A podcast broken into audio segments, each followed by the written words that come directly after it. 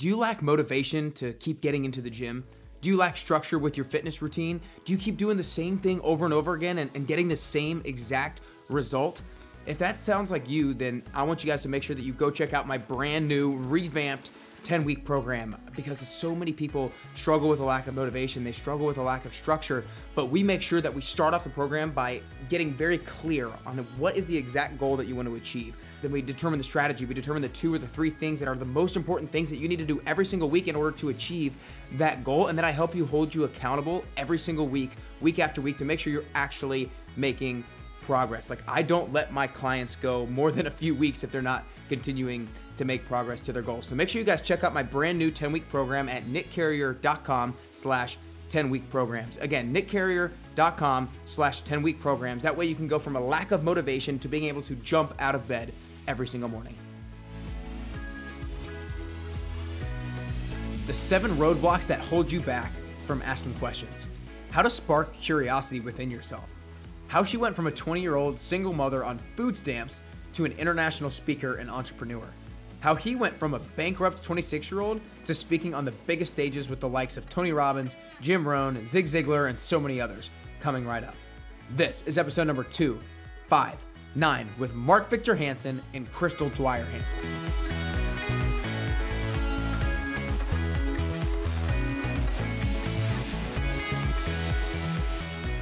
Hey everyone, and welcome back to Nick Carrier's Best You podcast. I'm here because you want to become the best version of yourself, but there are so many things that you need to do in order to get there. Because it's overwhelmingly complicated, it's easy to lose focus, easy to lose a sense of direction, which is why so many people fall short of their true potential. But that's why I create videos, podcasts, and fitness programs to keep you on track to your best you. Go to nickcarrier.com to learn more. Today, I am super honored and pumped to bring you Mark Victor Hansen and Crystal Dwyer Hansen. Have you ever heard of the Chicken Soup for the Soul book series? I'm not sure who hasn't, maybe you live under a rock, but Mark is the co founder and co author of this series, which has sold over 500 million copies of their books. Literally 500 million copies. He thinks they have over a billion readers all time. His wife, Crystal, is also like Mark, an international speaker, author, and entrepreneur. Most recently, Mark and Crystal have teamed up to write the brand new book, Ask The Bridge from Your Dreams to your destiny. This book is without a doubt one of my favorite I've ever read, and I've read a ton of books. I know after listening to this interview, you're going to go to Amazon and buy it right now because it's that good. Also, be sure to go to askthebookclub.com to check out the book club that they're starting around the book.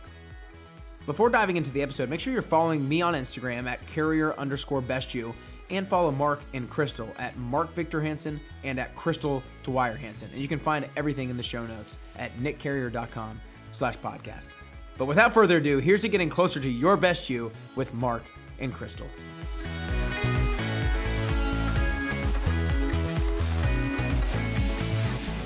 All right, what's up, everybody? Welcome back to Nick Carrier's Best You podcast. I am super honored and, and super fired up today to have the one and only Mark Victor Hansen and Crystal Dwyer Hansen with me today. Uh, Mark and Crystal, I just want to start by saying thanks so much for spending the time with me today. It's it's our delight. It's nice to be in Scottsdale, Nashville at the same time, Nick. yeah, so happy to be here with you, Nick. Of course, of course, yeah. It's good to be in uh, in Scottsdale with you there as well. Uh, so to introduce you just real quickly, uh, Crystal, you're uh, an international speaker, researcher, uh, and corporate consultant, author, entrepreneur um, with an expertise in human potential. And Mark, you're an inspirational, motivational speaker. Uh, you know when that was a thing, uh, trainer, serial entrepreneur, and um, best known for being the founder and co-creator of the Chicken Soup for the Soul book series uh, with more than 500 million books sold. But today we're here to talk about this book. We're here to talk about Ask the Bridge from Your Dreams to Your Destiny. And uh, like Mark, I had mentioned to you in an email before. Uh, the beginning of the book starts with a parable, starting with uh, with Michaela, and I don't think I've ever said this about a book before, but like, kind of got me emotional, which was kind of which was kind of weird, but like. It was it was just super cool. It's just an awesome start to the book, and and sometimes you know like before chapter one, I would I used to convince myself to like not read it until like the book page number says one, but I was so glad that I actually uh, read that parable leading up to the book. But, anyways, I just want to say I love that part of the book. I actually want to start today with kind of a personal experience and, and a personal question. So, one of the biggest untold lessons that I feel like I've learned from my father is he I feel like has unapologetic curiosity. I know when I was young growing up and, and me and my sister sometimes would like cringe when he would ask somebody a question because we were like, oh, they don't want to answer that. Like, like why would you ask them that question? And I and I feel like that's still a part of me today. Sometimes I don't ask somebody somebody else a question because I fear that they either don't want to be asked that or they don't want to answer it or something to that nature. And so what advice can you give me in regards to not feeling that way and not holding myself back from asking the question for that reason? Wow. Well, first of all, I love the question, and I think it, it is, goes everywhere because I had unabashed uh, curiosity, and even my own one of my daughters. We were at a great meal, and there's a great author uh, right across the table, Dean Koontz, who's not he writes horror, and that's not the zone I write. But I wanted to meet him, and I knew that it was there. And she said, "Dad, you just can't go up and walk up and tell people stuff and ask them questions." She was a teenager, and she was sophomore, and she knew everything. and I thought Wow. So what we did in, in our book is we said, hey, look, there's seven roadblocks to asking, and, and one is comes out of unworthiness, and you say, well, am I going to look less worthy? Am I and get rejected because we everyone's got to make themselves rejection proof, especially in these times. You got to become bulletproof. Then we doubt whether we're worthy to ask a question. What if it's a question that makes me look stupid and all that kind of stuff? Then we're naive about what we can ask. These are the seven roadblocks that we cover so well. And excuseology, I'll just make an excuse. I'll meet him or her sometime. Well, I've never met him again. And I, I really had some questions. I did read some of his books.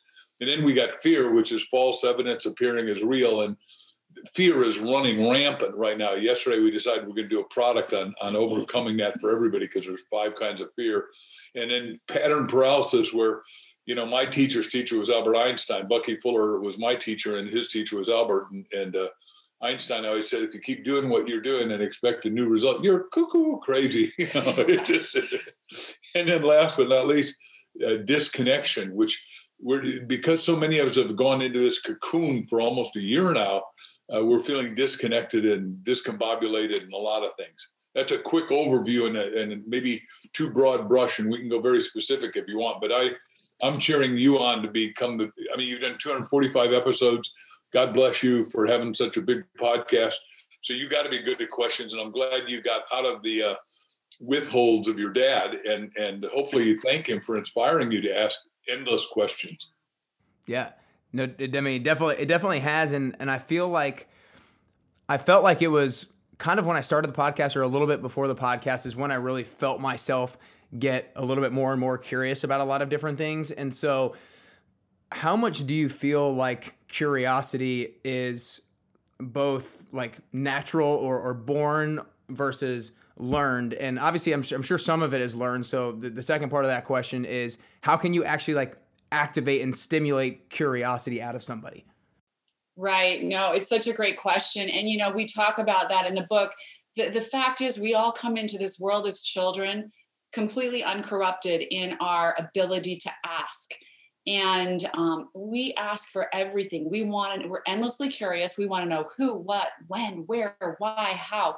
And we also want to ask for more. And we're not afraid to ask for more or ask for what we want, right? Because that is our little human spirit growing and evolving. And that is the very thing, those questions that we demand answers to is the very thing that allows us as that little human being to keep growing and learning and becoming something new every day. In fact, it's the only way that we can grow and learn and evolve. And then over time, depending on the way we were parented, and it sounds like your dad was awesome at this and just a great example, but a lot of people's parents weren't. It's like, quit asking questions. You're going to sound stupid. Don't bug me, you know. So the way we were parented, uh, the, the, events that happened in our schooling, you know, was there an environment that fostered questions? There's like, just listen to what you're told and don't ask so many questions, you know, that sort of thing. All those little things start to become the baggage that we carry around. And then we go on to jobs where opinions aren't valued. They don't even ask us for feedback, you know, or if you try, it's like, no, we told you what to do, just do it. And um, over time, and then just basic life rejection, that beautiful innate ability to ask questions, to be curious, to do it shamelessly, um, just gets crushed out of us. And it's so sad because the studies show that we, we looked at a lot of studies, and the studies show that most people are afraid to ask. And going into the study, what they found was most people thought if they asked for help, advice, information, or just ask someone to help them with something, that they would be perceived as being stupid, ignorant, uninformed, or that the person would just be irritated, annoyed, and think that you know you're just obnoxious and pushy. And it's the studies reveal just the opposite. So our perception going mm-hmm. into to asking for something is very different than the reality. The reality is if you ask someone something, generally people are pretty open and willing. In fact, there's an 80% more likely chance that you're going to get your request answered in some way to the best of their ability, right? And so there's honestly like no reason not to ask. But what holds us back are these programs that we've taken on over a lifetime. And Mark mentioned we talk about those very specifically in the book called The Seven Roadblocks to Asking.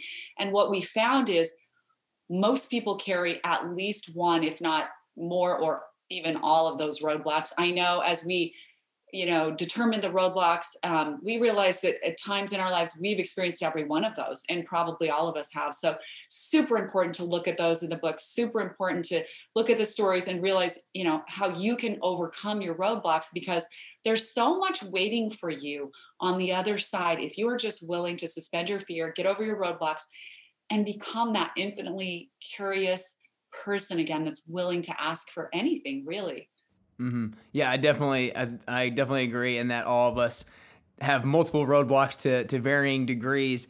Um, and, to kind of go back on, on, one of the things that you said, we we kind of create narratives in our head, and, the narrative that I felt I feel like I told myself and still sometimes tell myself in regards to not asking the question is like, oh, they don't want me to get too personal with them. They don't really want to answer that question. But the reality of the situation is, most of the time, like when I saw my dad ask a question, or if I end up asking the question like the person is flattered that you asked about them or they were they're just like flattered that you care about their opinion in the first place.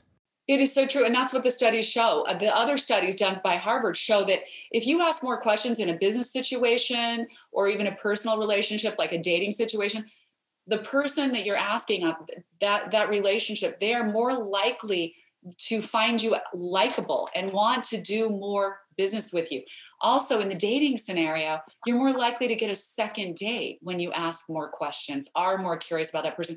It is a great compliment to someone when you care about their opinion, when you care about what they have to say about a particular thing. So, yeah, it's pretty yeah. awesome. No, I completely agree. Oh, go ahead. Nick, with your permission, I want to go back. She wrote the Fable of Michaela, and she was going to be doing it in four parts in the book. And I said, no, no, honey, we got to squish it together. This is so magnificent. It's going to be the world's longest fable to start a book rather than a, a, fairy tale book. What is it that caused you to have emotionality? What part of the story about Michaela? Um, I think it was the fact that she just didn't seem like she had a whole lot of belief in herself that anything she did had an impact. And then when countless people were recognizing her for her impact that she was making on the entire community and like that part was just so cool because she just didn't believe in herself and like to me that that's my biggest pain when I coach people or I see people and they don't believe in themselves that they can be something great. That gives me the most pain. And so like when I saw that in her, that's what made me emotional. And that's really the place we're at right now. People have had the belief squished out of them. And, and what we're saying is, and why we think Ask is working so well is we're saying, hey, look, everybody's telling us they don't get one book, they get three. They get one for themselves, one for their partner, whether it's a spousal partner, business partner, mastermind partner, church partner.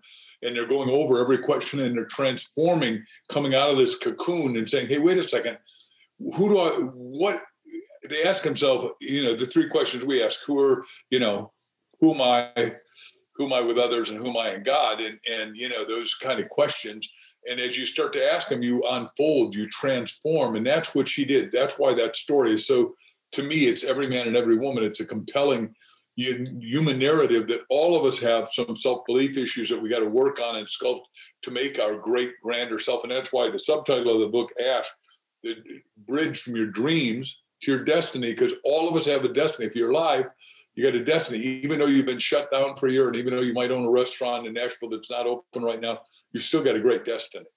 Yeah, yeah, I, I definitely think that we all struggle from varying levels of, of the self belief issue, and, and, definitely need to uh, ask our way out of it a lot of times. Um, but last thing I wanted to say before I kind of want to dive into one of the roadblocks in particular was you know, you mentioned how this, the studies show that you're going to have a better relationship if you ask. And there's there's a saying that to be the most interesting person in the room, be the most interested person in the room, and, ask and ask the most questions. But I want to dive into. Uh, I think it might be the fourth roadblock excuses, where um, Mark, you talk about a a story with your brother Bailey, where I think you dropped him off at the airport um, after him spending a few days or holiday with you, whatever it was, and you thought he was going to be fine, but he, I guess he had never really been to the airport by himself. Long story short, he ends up missing his flight, but you don't find out until maybe his daughter or uh, called you later that night or the next day or whatever it was, and said like, "Where is he?" And when you and you were like, "What do you mean he's not there?"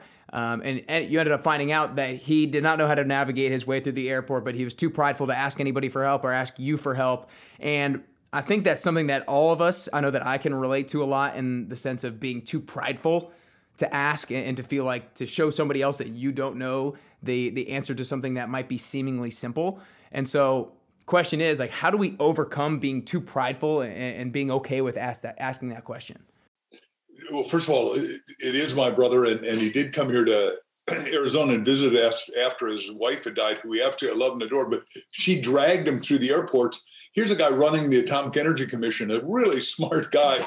So I knew he'd been in a lot of airports. So I said, when I'm dropping them off, I said, "Do you want me to go in? Are you sure you know how to get there?" Because you know we traveled up until COVID a quarter million miles a year and been to 80 countries, and you know even in places where there is no English in in France or in Italy, there was no signage in English. You know, and you, we still made it through.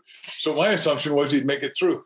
Long story short, all of us got to be willing to say, "Hey, look, I know to you this is going to sound like a stupid question, and in my case, I do that almost daily on the computer because, you know, when, I wrote that book with Art Linkletter, I said we teach our kids to read, and they teach to need to teach us how to use all the social media, all the electronic media, and and uh, our son is just great. I call him up and say, hey, I'm having this little hiccup yesterday on a computer because we need to do a show, and I couldn't figure out how to get through. He said, just do this, this, this, this, that, and you'll have it.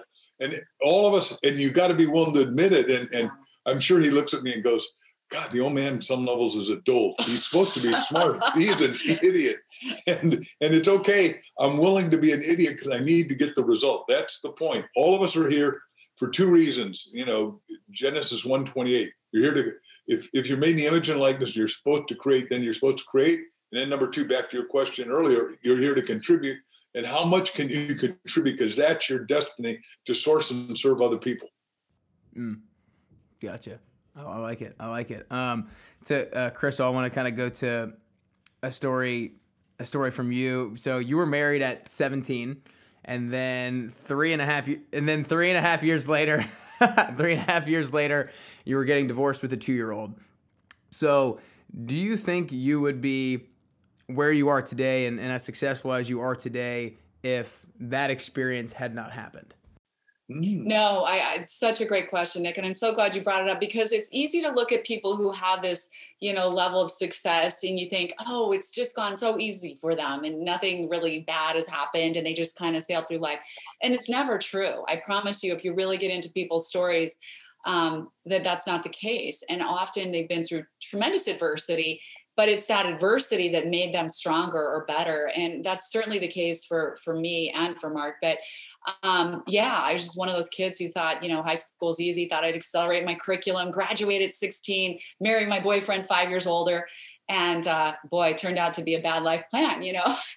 so I'm on my, like two and a half years later, baby on my hip, um, in a new city, no friends, no family, no idea how I was going to support myself. And then I applied for the food stamps. And, you know, it was at that moment where um, I was standing at the grocery store line, just trying, looking, getting ready to exchange my diapers and food with for those food stamps.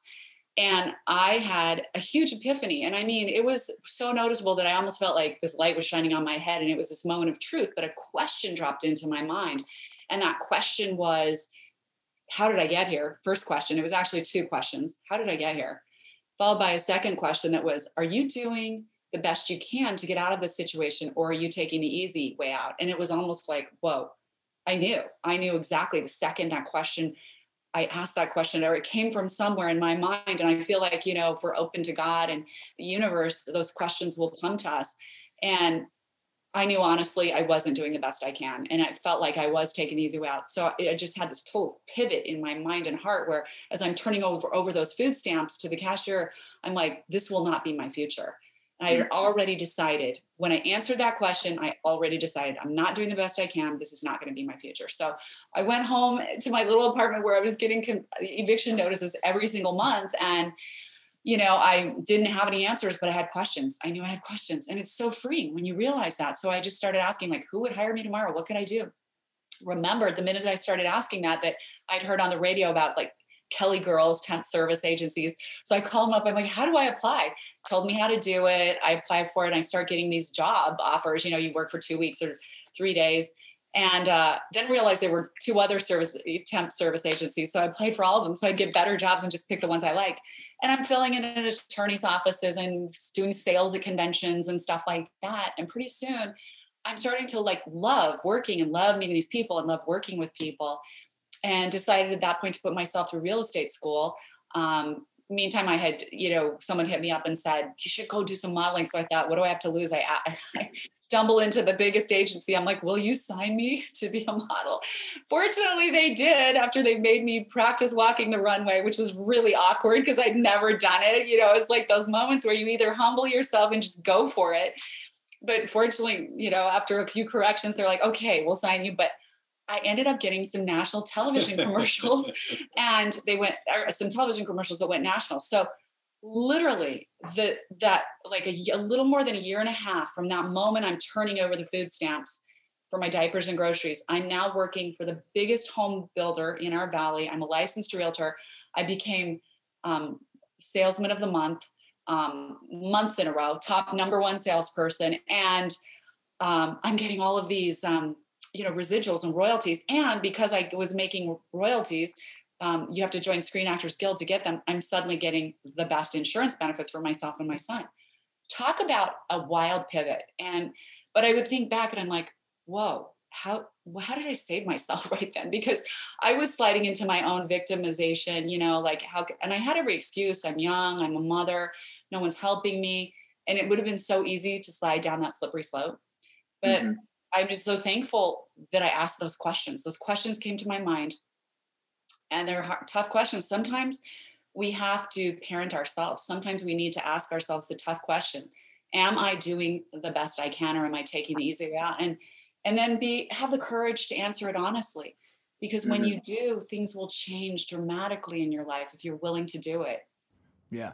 Well, and that's why I asked the uh, that's why I asked the question question, Crystal, because I feel like so many people don't realize they're that they're falling into the easy way out because it, it, can sometimes just all of a sudden like you can wake up one day or you can be in the line one day and just figure out that it's happening. And to me that was a a, really powerful question that i read as well. I, I wrote it down in my notes and the question was this. Are you taking the easy way out by finding ways to just survive? Or are you tapping into your own skills and talents and trying harder to find ways to thrive? And because i, I think that's so pertainable to so many people. And I think this was maybe my note underneath it. I was like, in the short term, it's easier and it's it's less work to just survive, but you'll just be surviving your entire life if you do that. And so, kind of the a question for for either of you is, how can somebody make sure that they prevent falling into that complacency or falling into that just wanting to survive?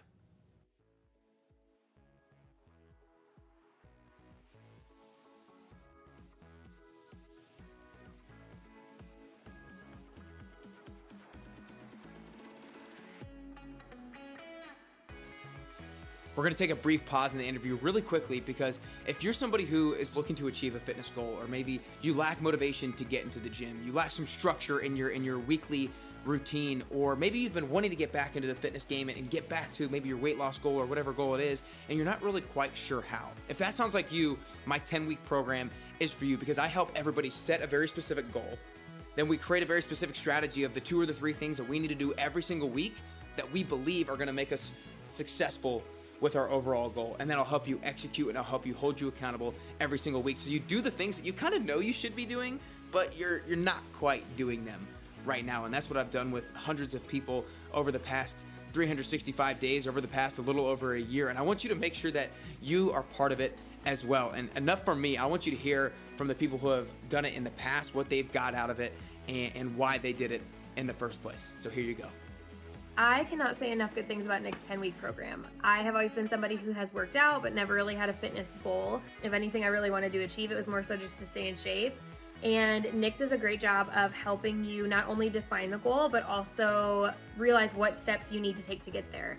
Tomorrow, as of my weigh in week nine, I hit my goal of losing 25 pounds in 10 weeks. Just the whole methodology of the program, with it being one big goal followed by some smaller goals to help me reach that big goal, and then the weekly commitments to help me reach those smaller goals. During these times, it's helped strengthen my mental health and strengthen my focus and really made sure to hold me accountable to my goals.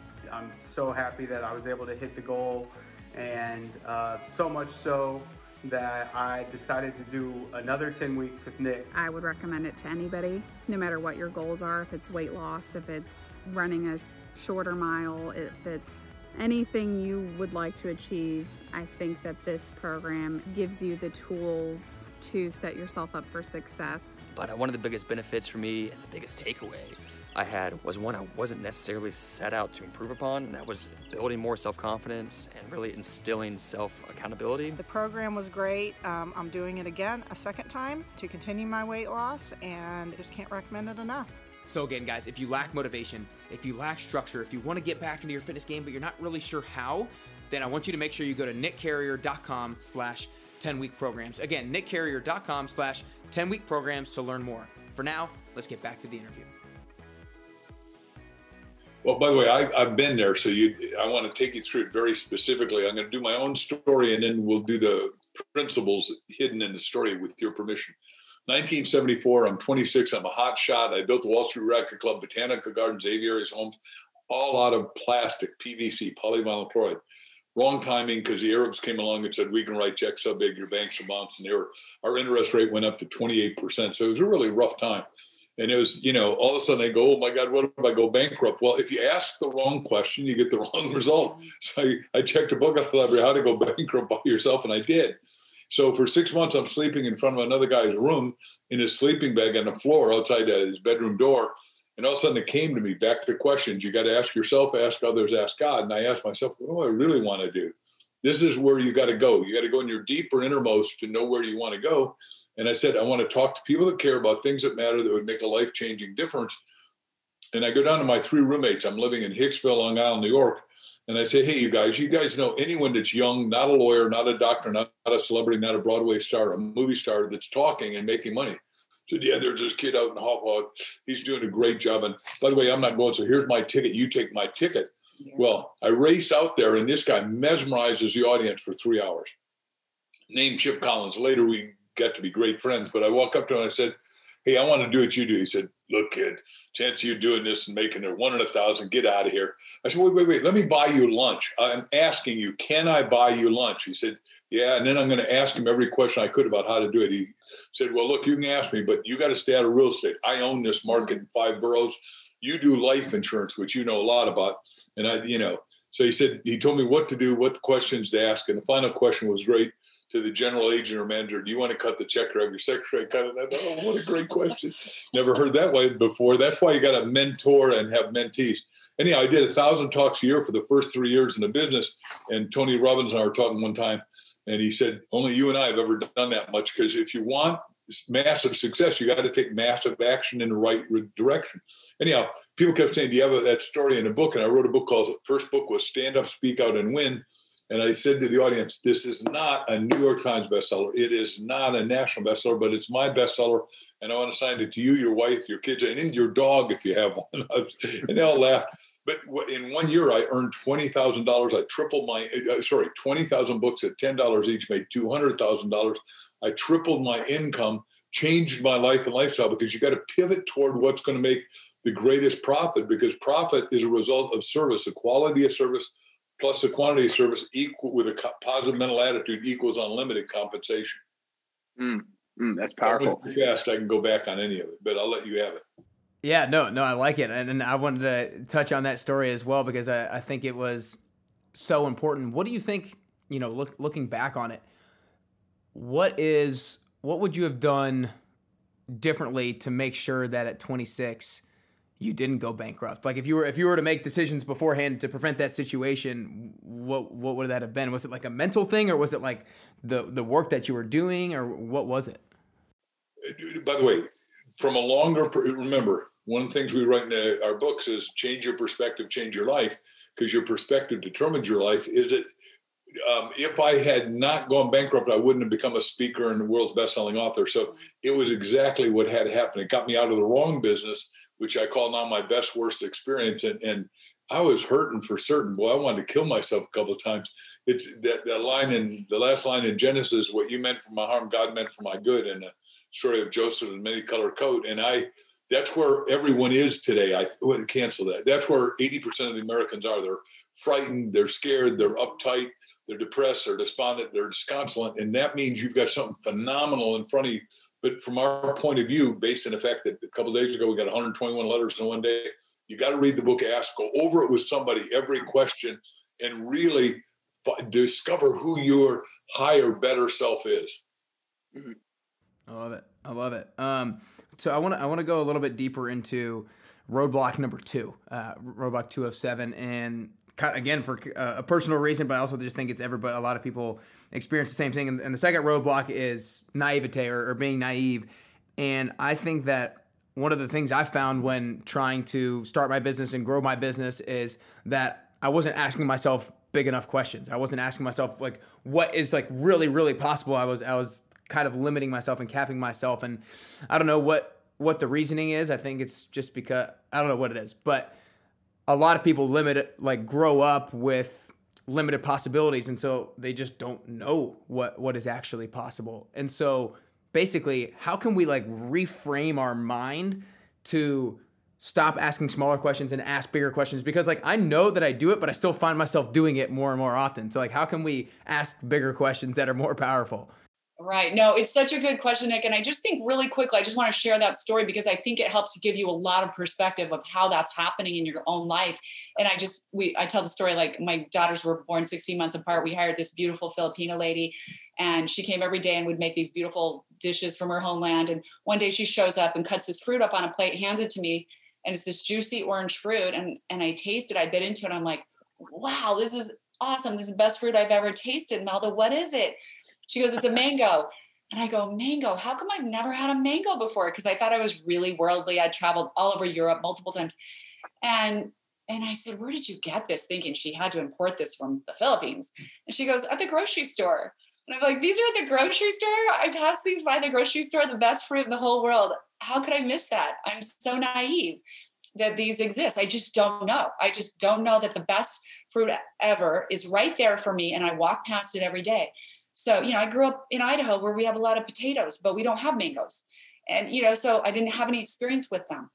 And that's what we do every day. It made me think about it deeply like, who else am I missing? What else am I missing in my life that could be so amazing? What people am I passing every day that could be my best advocate, uh, my next best friend, someone that I could forge, you know, a great idea with and create something really great with, or someone that I could just help that really needs me you know we walk past people all the time. We just okay now i've got my own business or we just aren't even aware of it. We're not aware that there are these other things. There's more for us out there. And and same thing with opportunities. What opportunities are we passing by every day? And we because we're just naive. We just don't even know. And so i would say really this is the time to become wildly curious again because it's that curiosity that's going to lead you to those people, those opportunities, those things that you don't even know exist that are going to change your life. I promise you, if you look at them, if you pay attention to them, if you focus on these things a little bit more, um, you know, there's so much information out there for us, but we need to look for the things um, and the people around us that that could be offering us something new and look at life with you know through a whole new lens we waste a lot of time in our lives we're just rolling around on social media, listening to a lot of negative stuff. What a waste of time. I mean, look for the great things that are happening, you know.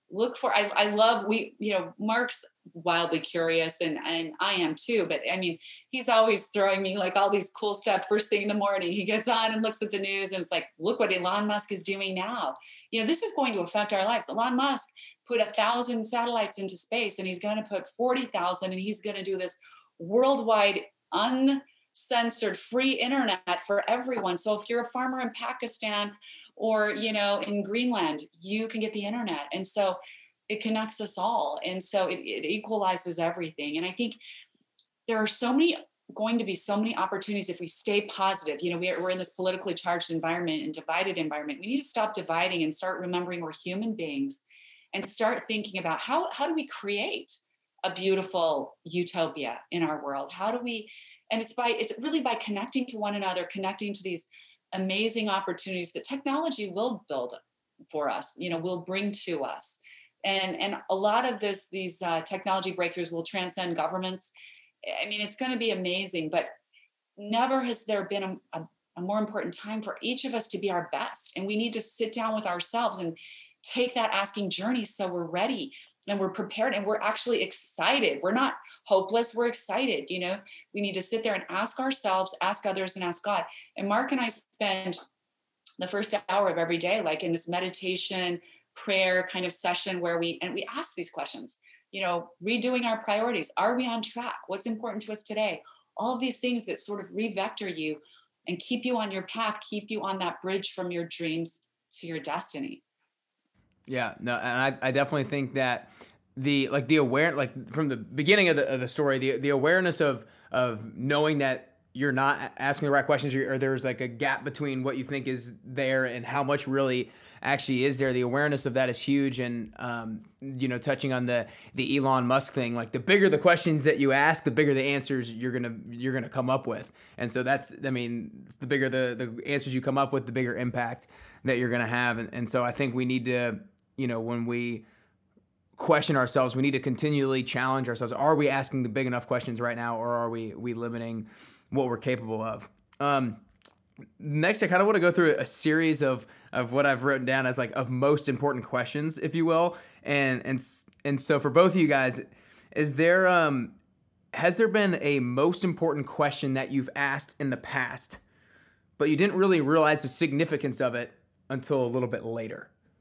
Yeah, I, am going to hit that first, and then she can hit it with your permission. I, I really think this thing, you know, ask yourself, ask others, ask God. Ask God is is usually forgotten, and and what it means is you know, if you don't know your destiny 400 times before you go to sleep, you say, God, what's your destiny for me? God, what's your destiny for me? God, what's your destiny for me? Your deeper, innermost, highermost subconscious mind will answer, but you've got to be ready with a pen and paper and tell your sweetiekins, hey, sweetie, I just listen to Mark and Crystal, and they may be whack jobs, but you know, I got to have paper next to bed because the answer is going to come. At the simplest level, when I came out of bankruptcy and I was trying to get bigger like you are right now, eh, back right now, 1974, making 100 grand a year is like making a half million a year now. And I wanted to do that. So I, would read The Magic of Believing by Claude Bristol. It said, go to bed and meditate 400 times. I thought, wow, I'll just do it 400, 400, 400. I'm going to make 400 tomorrow. Oh, and in, in the middle of the night, 2.58 in the morning, it came through. Bill Widener, State Mutual. I'd never heard of him, never heard of State Mutual. I was working with Metropolitan, Prudential, all the big guys, Guardian, but I never, I'm out cold calling. I did a seminar. I'm cold calling before I do the next seminar out in Hauppauge. Go into this building that's a Met building and it says Bill Widener, State Mutual. And I went, holy cow. Because I had it written down. I had it on a, equivalently a sticky in my pocket. Walk in, nobody's at the front desk. It's lunchtime. I rushed to the guy's office. Within five minutes, he gave me a check for $400. And I thought, whoa, this works. Now the difference, four hundred dollars a day times two hundred fifty day, uh, work days is a hundred thousand. Ask a big bigger question. I sat with the best salesman in the world right after that, Ben Feldman. he said, Mark, you should be making a million a year. And he said, it's only one zero. And I said, I don't get it. What do you mean one zero? He said, the difference between 400 a day and 4,000 a day is one zero. 4,000 times 250 is a million a year. If your kid's life depended on it, could you make four grand tomorrow?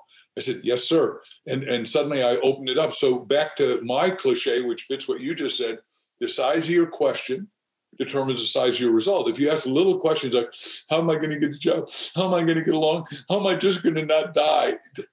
Those aren't bad questions, but they're not they're not meaty, strong, bold, hearty questions. They're opening opportunity, promotion, advancement, and expansion for you and everyone else. Because when you do better, you can help everyone else do better. And in New York, Andrew Carnegie's house, first thing he wrote in marble at the third grade education is no one can get rich without enriching all others.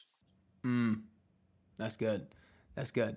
Crystal, did you have a, a, a, a question that you feel like was the most important, uh, most important question that you've asked, but you didn't realize the significance of asking it until later? You know, I think the most important for question for me that I've continued to ask, and especially I, I feel as as my my spiritual journey has progressed, that's become so important is that, you know, God, what is the greatest expression of me for which I was made?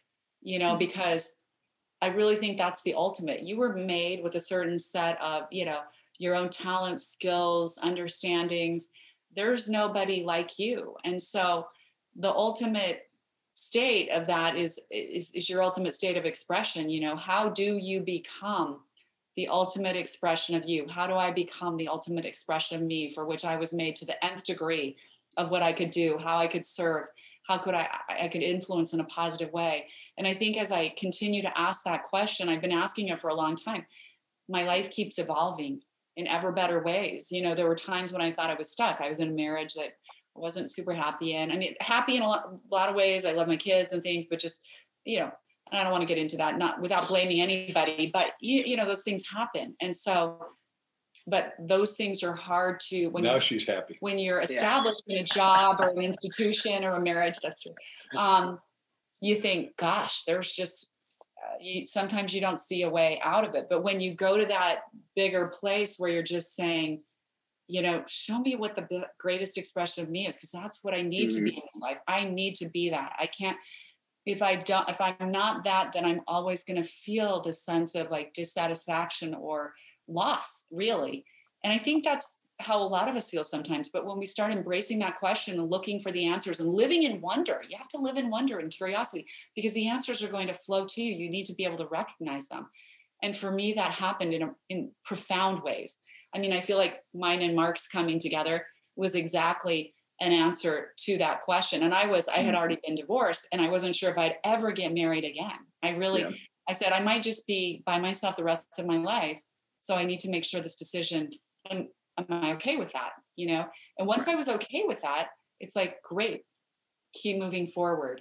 And so never in a million years. And we came together in this really bizarre way. And we know it was divine intervention because you're asking those questions, you're asking God, you're asking the universe, you're asking yourself, show me this path. And it will be there for you. I promise. Yeah. I mean, I, I liked, you know, the question of what's the, how can, or how can I show the highest expression of me. I'm botching what you said exactly, but that, but like literally over the past week or week and a half, um, your your book and reading your book has, has sparked me to ask like every single day, like, how can I serve the most people in the way that is most uniquely me? Like that's the question that I've been trying to ask myself, and I'm going to try to stay disciplined um, to to continue to ask myself that. Um, uh, on a similar note, is there a question when you were back in maybe 26 mark whatever age kind of you know young that was there a question that you did not ask that you wish you would have asked earlier yeah by the way because i do have perspective being age 73 now but i'm going to live be 127 options for renewal I was making what I thought was a lot of money, but I could have tenfolded that if I had just asked, why don't I write more books faster? I was so happy selling one book that I could have sold two and doubled the income. I could have sold 10 and, and had a whole little package. And I don't know why. I just was so, I, I was over enthusiastic. I've never said it quite this way before, but I was so over enthusiastic and exuberant about just my little bit of success that I wasn't being my own best me at that time, which is, you know, your whole shows, you know, what was the best me in earning? What is the best me spiritually? What is the best me in relationship? What is the best me? Well, now I know that I got to not only write books, but I got to sell books and, and create other programs and run the businesses. That's mm. the best for me and the best for us. Mm. I like that. I like that. How about you, Crystal? Anything uh, that you wish you would have asked yourself earlier? You know, you can look back and look at your mistakes and, and sort of second guess but I almost think that everything that that has happened so far has set me up for my realizations and successes and and breakthroughs you know it's made me become who i am today so it's really hard for me to to think back and regret that i mean uh, there were a few things um, maybe I would, would wish I would have pushed a little harder on. I mean, I'll tell you, I know one. I, I when I was modeling, um, I got booked by Walmart to do their top national ads, and I, they cast me out of this huge cattle call for thousands of girls. Um, for whatever reason, and I honestly think it's just they like my personality, but because I, I related to them, I would talk to the people, I would like, you know, get personal with them, uh, personable, and um, so I got booked for the teenage role and for the young mother role in these ads that were going to run. And I had booked this trip with my boyfriend at the time too. Um, and so I was this, he's like pressuring me to come with him. And I'm like, the relationship seems so important. And so I canceled the Walmart thing and it was oh. like huge. Like it would have been ongoing. And they were so upset. I'm like, they'll just grab another girl and they'll be fine. Then they started threatening my modeling agency. They're like, if we don't get Crystal, we're canceling your whole agency. Oh, so the Lord. pressure was incredible. And I think I do second guess that decision. I wish I would have, you know, I I, I feel like I caved to pleasing my boyfriend who, who did become, we did end up getting married, but I wish I would have chosen um, myself because that was just a trip. We could do another trip. I think uh, sometimes there were times when I gave up my my career acceleration for you know somebody else's like to make somebody feel good and so mm-hmm. probably that would be my yeah I got you. I got you. I love it because you, you started off not really knowing you're not really knowing the question, then you kind of got there. You're like, I got one. I got one. It came to me. I'm like, oh man, why did I do that? That is the one thing I'd be like, I would do that differently. Yeah, yeah. All right. Well, uh, well, the second to last question here is, um, I think that in order to get closer to the best version of, of yourself. For me personally i try to my, my goal every single day is to try to gain a little bit more clarity as to what i think the best version of myself looks like and what the best version of myself is capable of. And then my goal every single day is to try to reverse engineer that person into reality. And so a question a question that i've found really uh, beneficial for myself that i kind of discovered uh, about a year and a half ago is what i'm getting ready to propose to you guys uh, for, for each of you individually is is there a particular skill or, or piece of knowledge that the best version of yourself has that you don't yet currently have? I, I th- we'll both get to answer that, of course, and it's a great question. But I think we believe that the visualization is the most important part. This is where you close your outer eyes, go inside the secret place of the Most High, in the eye of faith, and a stage of your imagination, and you see what does it look like that you're going to be doing. Like right now, um, we are rocking selling books, but we think the whole marketplace is going to open up. We're going to get to speak again. And right before COVID shut us down, we had two giant launch talks for this in Florida in April and May. One with 11,000 in Florida and one with 15,000 yeah. Washington D.C. We think those are going to come back and are going to be bigger than ever. We're going to do them with music. And one of the people that I think we'll do some with remember this is my dream and vision is with Dolly Parton because I only have two or three hundred thousand people at a time, and she is just amazingly positive. And I think the world needs to come back to positivity. So that's the, my best. What's yours, my dear? So I think my future self knows the way that I'm going to reach, uh, you know, millions more people than I'm reaching right now to really truly help give them a new beginning and a new start and really understand what it is inside of them that's holding them back. Hmm. I like that. I like that. Well, um, uh, Mark, if you ever do it with Dolly Parton here in Nashville, you gotta let me know. I would come. she, she is the cover of People magazine, which I happened to buy, uh, and it just is amazing. She's, just because she was on it, he thought. Yeah, yeah. one of our uh, one of our great musicians friends is has got the same agent that she does, so they're in discussions now. And I said, look. We used to run these giant rallies, inclusive of Nashville, with PMA rallies and some names you won't know, but Paul Harvey and Zig Ziglar and Cavett Robert and myself and back then Neil Diamond and or John Denver and we just we blew it out of the back then the most you could have was 17,000 in an arena. Today arenas can hold more. So it, and I think they're going to be some outside and it'll be very exciting and I'm sure we'll do Nashville because it's one of the crowningly good cities in the planet. Yeah. Yeah, I love it here. I love it here. Well, before I ask the last question, I want to acknowledge you guys. Uh, Crystal, you first for being able to, you know, when you were 20 years old in the line for, for food stamps, be able to have that kind of that realization, that epiphany of like, wait, this is not going to be li- my life. I'm not going to accept this. I'm not going to take the easy way out. I'm not going to be complacent. I'm going to start taking action. And then, and then you did. And, you know, a year and a half later, you were doing modeling and, and working in real estate and, and doing really well for yourself. Um, and so I think, I think a lot of people are doing that. And I, I want to, or a lot of people are in that situation and maybe aren't taking action as, as quickly as, uh, and as profoundly as you did. And so I think that's um, really special. Thank you. Thank you, Nick. I really appreciate that acknowledgement. Of course. Uh, of course. And, and, Mark, you as well. Back when uh, in 26, when you went bankrupt, you, you, you flipped it around pretty quickly. Within two months, you were doing four talks a day. And then, like you said, I forget the exact figure, but thousand talks in a year, like, like Tony Robbins, to be able to have the ability to ask yourself that bigger question. And instead of 400, how can it be 4,000? Instead of 100,000, how can it be a million? And and for you to be able to take that and run with the career that you've been able to have, like we haven't, we haven't talked anything about uh, chicken soup for the soul or, or anything like that, but be able to run with that and have the career that you have, it's it's obviously been had a profound impact on you and so many countless others we think we've had a billion readers worldwide and we're just I, I, could not be more thankful that i got to do something big. And we're like i told you we're not done. We think we've got we think chicken soup and and 7000 talks to multiple millions of people and now hundreds of thousands 100 maybe 100 million by all these podcasts we've done. Um, is a great foundation. What we're asking everyone to do is, is go to Amazon, get a copy of the book, and then come to askthebookclub.com. And we're, you know, going to give you a, a whole story about our book, Ask, and take you to become deep so you can become what we call a master asker and have your life work out and you'll get every good thing you want. Awesome. Well, I registered for the book club yesterday, so I'm excited for it. yeah. Yeah. Well, uh, well, yeah, before I ask the last question, like, like Mark just said, make sure you guys go get uh, Ask the Bridge from Your Dreams to Your Destiny. I got it here. You can see in the background uh, there as well. You can get that on Amazon and then go to askthebookclub.com. I'll have all that um, linked up in the show notes. Anywhere else, uh, you know, you guys are on social media, Mark Victor Hansen, Crystal Dwyer Hansen, anywhere else that they should go uh, and learn more about you guys and about Ask?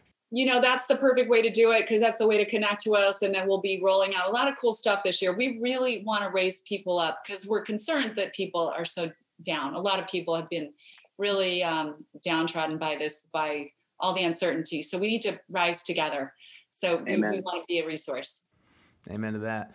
Well, uh, well, guys, the last question is: I think that getting closer to the best version of yourself, I think it's a constant journey, and then I also think it's a unique journey. I think the way that I'm going to get closer to the the best version of myself is a little bit different than the way that you guys are going to get closer to the best version of yourself. So again, for each of you individually, for each of you personally, if there are three things that you can currently do or currently work on to get closer to that best version of Mark and Crystal that you can possibly be, then what are those three things that you could currently do or currently work on? I think for me, it's always a struggle just super organize myself because we have so much coming at us right now. So organization is important. We have so much content right now that we're putting together and try to put in a form that out and you know get it to the right people. So always like prioritizing, organizing, and then just taking that action um, is just that's that's what's important for me right now because I know we have all that that we need. We just need to get it out there. So she did the specificity, so I'll do the general. Figure out what you want, which we're always doing every day in this prayer and meditation. And number two, we put it in writing. We literally journal mm-hmm. everything, and, and we got a gazillion journals. I got journals back 44 years now. Thank God I learned that a long time ago that you got a journal. And number three, we visualize to realize. And I got a whole set of tapes on that. And obviously, there's a best-selling book coming out next month that I wrote called "Visualizing is Realizing" because the the publisher, you know, book sales are up 30% and we're very thankful that they are even though bookstores are closed which is just sort of a mind blower to me because i used to do so much with bookstores. Yeah well those are those are three great things. I, i'm looking forward to, to getting visualizing to, to realize as well. I think that's uh, going to be awesome. And like i said i think that's you know one of the biggest constant steps that we have to do to try to visualize to gain clarity on, on how what does the best version of ourselves look like um, so that we actually can create some sort of game plan and strategy to get there but uh, but that's all we got today. Uh, Mark and Crystal, thanks so much. It was, it was, an honor to have you guys on, and uh, that's all we got today. There you have it. Such a special episode with Mark and Crystal. So, what question am I going to start asking myself every single day? It's how can I make the biggest impact on the most people in a way that is unique to me? Again, how can I make the biggest impact on the most people in a way that is unique to me? Ask yourself big questions and you'll get big answers. Be sure you share this amazing episode with your friends and family members by sending them to nickcarrier.com slash podcast. Remember, don't be afraid to ask questions. Don't let a lack of self-confidence, fear, or naivete hold you back. Ask big questions so you can get big answers and so you can take massive action to get massive results. And again, you have to go check out the book Ask The Bridge from Your Dreams to Your Destiny. It's not going to make any difference in my life whether or not you go get this book, but I promise you it will make a huge difference in your life. It's already made a big difference in my life, and, and I'm asking myself questions differently now because of it. All you have to do is go to Amazon real quickly. There's a link in my show notes where you can get it and pick it up in matter of seconds. So go out and ask. Start asking yourself, start asking others, and start asking God better questions and watch yourself day in and day out getting closer and closer to your best.